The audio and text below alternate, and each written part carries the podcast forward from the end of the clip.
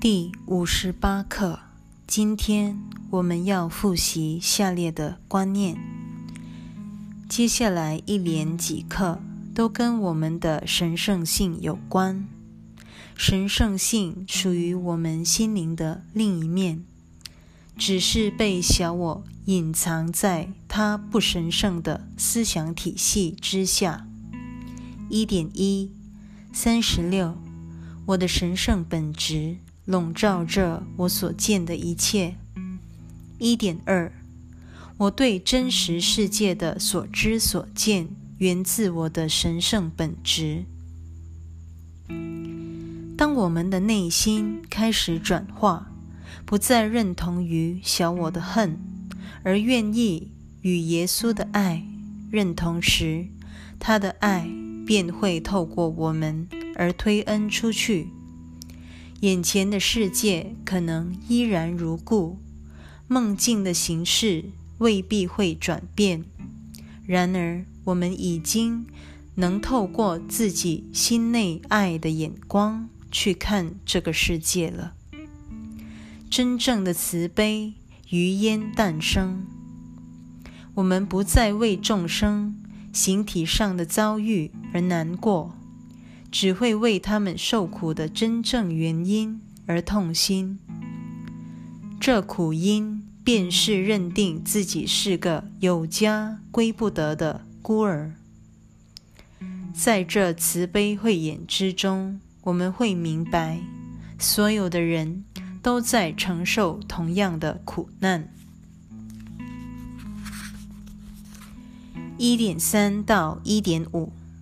经由宽恕，我不再是自己罪孽深重，我已能接受纯洁无罪为我的真相。透过谅解的眼光，我只会看到世界的神圣本质，因为我所能想到的念头，不过反映出我对自己的看法。这几句话言简意赅的。道出了宽恕的要旨。我们先改变自己的知见，才能用另一种眼光看出别人的罪只是我们的自我信念所投射出去的幻影，从而看透了小我分裂与攻击思想体系的虚幻本质。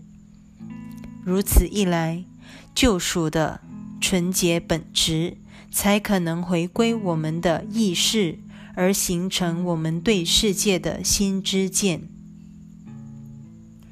我们马上就会看到纯洁本质或真实之见无所不包的本质。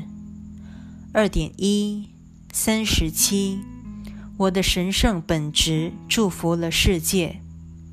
二点二到二点五，我是神圣的。这一支箭不止祝圣了我自己，我在他的光明中所见到的一切人或物，都分享了他带给我的喜悦。没有一物会落于这喜悦之外，因为没有一物分享不到我的神圣本质。就在我认清自己的神圣性之际。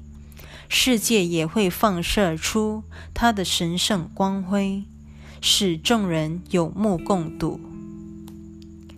我们不只在小我体系属于同一生命，在圣灵体系亦然。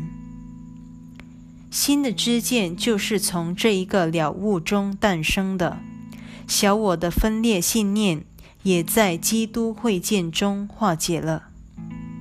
只因会见。会把整个圣子奥体，包括了世界，笼罩在自己的神圣本质内。我们的眼光若无法一视同仁，无所不包，就称不上是会见。只要排斥了圣子奥体的任何一部分，等于排斥整个圣子奥体，再也无法忆起自己。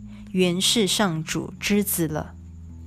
为此，耶稣才如此提醒我们。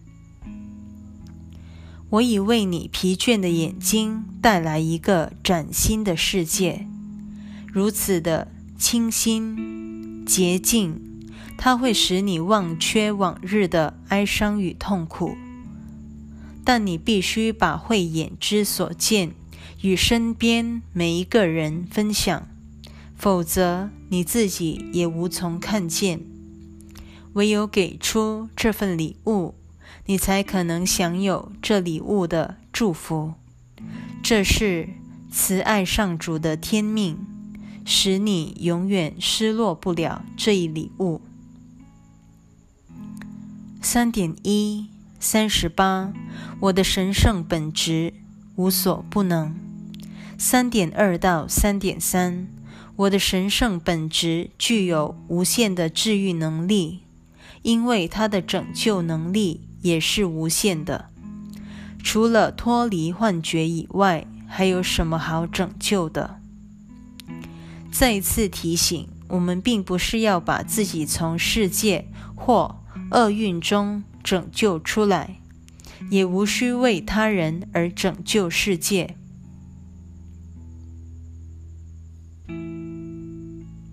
我们只能从自己的望见中拯救自己。这个望见就是我们放弃了圣灵，而选择小我的那一个错误。这与世界究竟如何毫不相干，一切仅仅和自己的虚妄念头。息息相关。这种救恩疗愈的是一个生命，因为一个圣子也只可能造出一个幻象。三点四到三点六，除了我对自己的错误认知以外，还有什么其他的幻觉？只需再度重申自己的真相。我的神圣本质就能一一化解那些幻象，一切偶像会在我与上主共享的神圣性前销声匿迹。我们再三看到，耶稣不厌其烦地拉回同一个核心观念：我们所有的妄念都源自同一个错误的自我认知。我们不是上主创造的。我们这一个妄见一旦疗愈了小我所有的虚妄形象，也就是特殊性打造出来的种种偶像，便一举都解除了。这就是所谓的一个问题一个解答。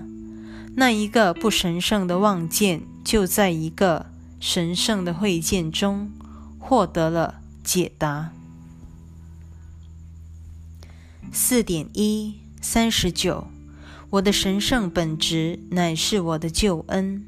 四点二到四点三，我的神圣本质既然已将我由所有罪疚中拯救出来，那么认出自己的神圣性，就等于认出了我的救恩，同时也认出了世界的救恩。耶稣的交响乐可谓高潮迭起，同一个主题呈现的方式千变万化。罪疚那一个问题一旦在神圣本质的一个解答中遁形，所有问题便随之消失踪影。我的自我认知就如此得到了疗愈，眼前的世界也一并得救。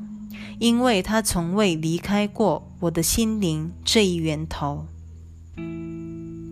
四点四到四点五，我一旦接受了自己的神圣性，从此便一无所惧了。因着我的大无畏，每个人也必然分享我的这份认知，那正是上主赐给我与世界的礼物。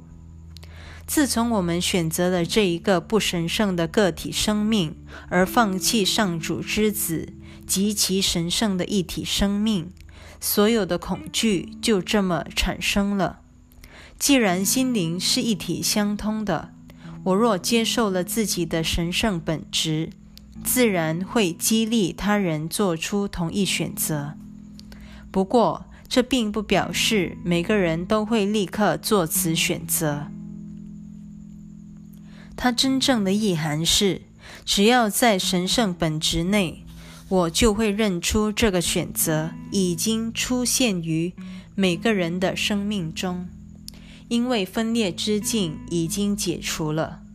至于圣子奥体，每一分子何时才会接受这一选择，那是迟早会发生的事。五点一四十，我是蒙受祝福的上主之子。五点二到五点八，这句话重申了我对全然美善以及纯然美善的天赋权利。我是蒙受祝福的上主之子，一切美善之物非我莫属，因为那是上主有意赐给我的。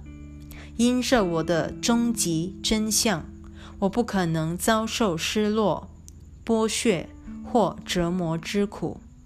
我的天赋在一切事上支持我、保护我，并引导我。他对我的照顾无微不至，他永远与我同在。我是永远蒙受祝福的上主之子。世间所有的失落、剥削或痛苦的遭遇，全因我们忘了自己的真实身份，这才是问题的症结，毫无例外可言。这也是奇迹没有难易之分的根本原因。只要我们一放掉耶稣的手，转而拉起小我的手，就不可能不落入苦海。如果我们继续听从小我的轨迹，死守着错误的决定，等于在自己切身的苦果与他真正的苦因之间挖了一道鸿沟。我们还会自以为是地认定这些痛苦全是源自外面的世界、我们的亲密伴侣、自己的身体或。所吃的食物，从此再也认不出隐藏于心内的苦因了。